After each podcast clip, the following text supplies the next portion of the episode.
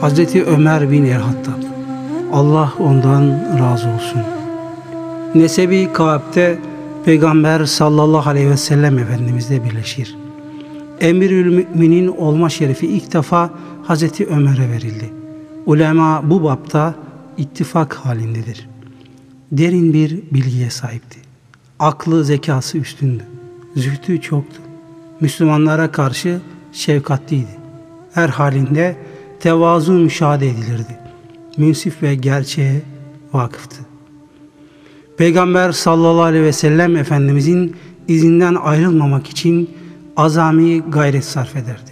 Bütün gücünü ona uyma yolunda harcardı. Sayılan bu özellikler içinde ulema hemfikirdir. İyi halleri saymakla bitmez. Sofrasında iki çeşit yemek bulundurmazdı. Bir defa Hazreti Hafsa radıyallahu anha soğuk bir çorba getirdi. Sofraya koydu. İçerisine biraz zeytinyağı akıttı.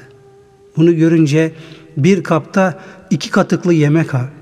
Allah'a kavuşuncaya kadar böylesini yemeyeceğim buyurdu. Gömleğinin roba kısmında dört yama vardı.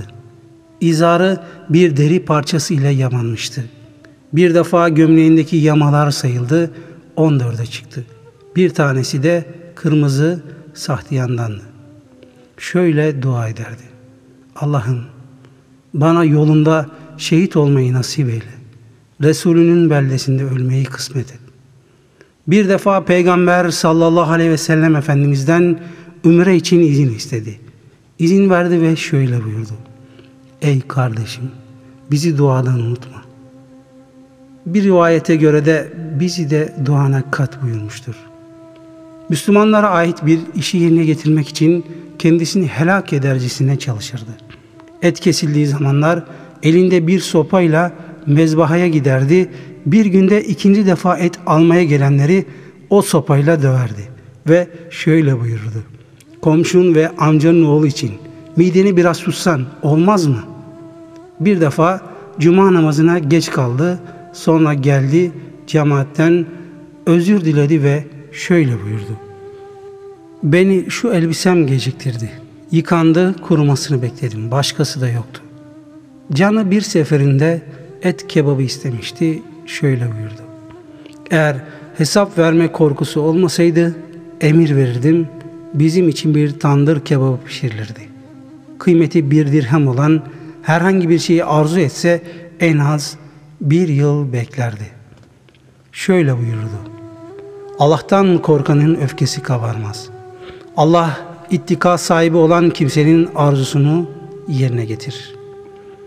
Bir defa minbere çıktı ve şöyle buyurdu.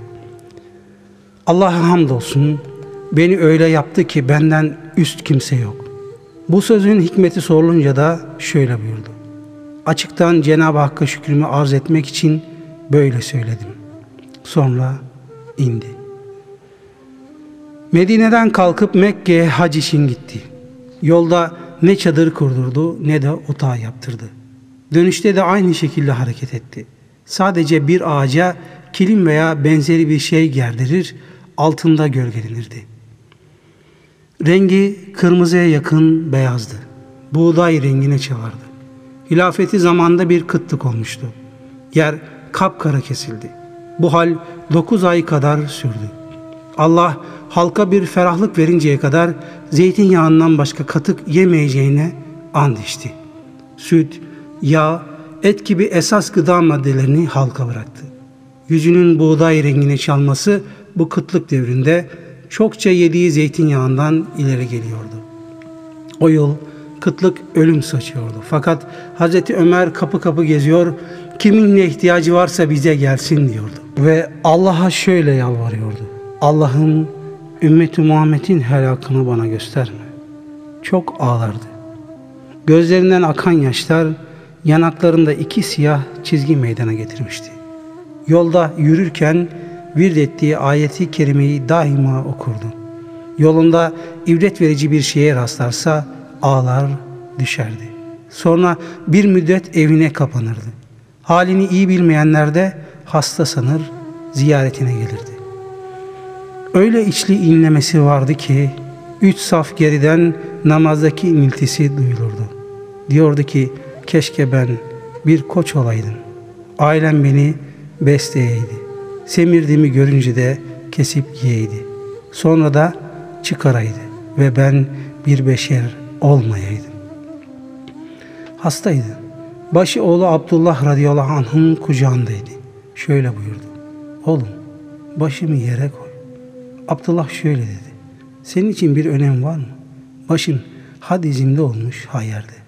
Hayır yere koy. Buyurunca yere koydu sonra şöyle devam etti. Vah bana. Şayet Rabbim halime acımazsa anam ağlar. Daha sonra şöyle buyurdu. Dünyaya geldiğim gibi ayrılmak istiyorum. Ne sevabım olsun ne de sırtımda günah yükü.